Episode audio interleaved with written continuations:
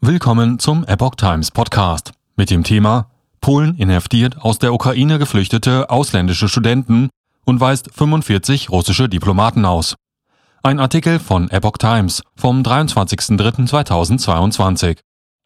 Die ukrainische Grenzpolizei hat offenbar mehrere afrikanische Studenten, die aus der Ukraine geflohen sind, in Haftzentren für Migranten festgesetzt. Das berichtet der Spiegel nach gemeinsamen Recherchen mit Lighthouse Reports, The Independent, Mediapart und Radio France. Die betroffenen Studenten sollen demnach unter anderem aus Nigeria und Kamerun kommen. Sie werden den Berichten zufolge im Haftzentrum von Lesnowola in der Nähe von Warschau festgehalten. Die jungen Männer haben zum Teil kaum Kontakt zur Außenwelt, ihre Familien setzten sich für ihre Freilassung ein.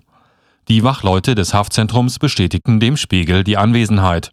Die polnische Grenzpolizei räumte zudem in einem Brief an einen Parlamentarier ein, in den ersten 3 Kriegswochen 52 Ukraine-Flüchtlinge aus Drittstaaten in staatlich geschlossene Haftzentren gebracht zu haben. Für die Dauer des Asylverfahrens sei das notwendig, heißt es in dem Brief.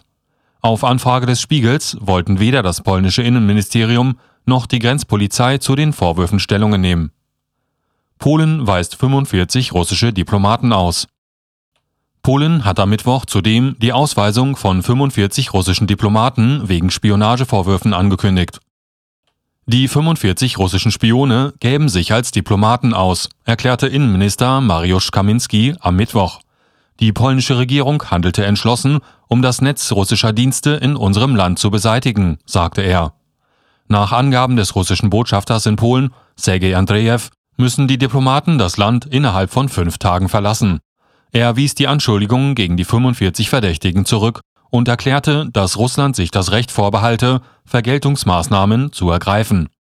Die diplomatischen Beziehungen zwischen Warschau und Moskau seien aber nicht abgebrochen, sagte Andreev zu Journalisten, als er das polnische Außenministerium verließ.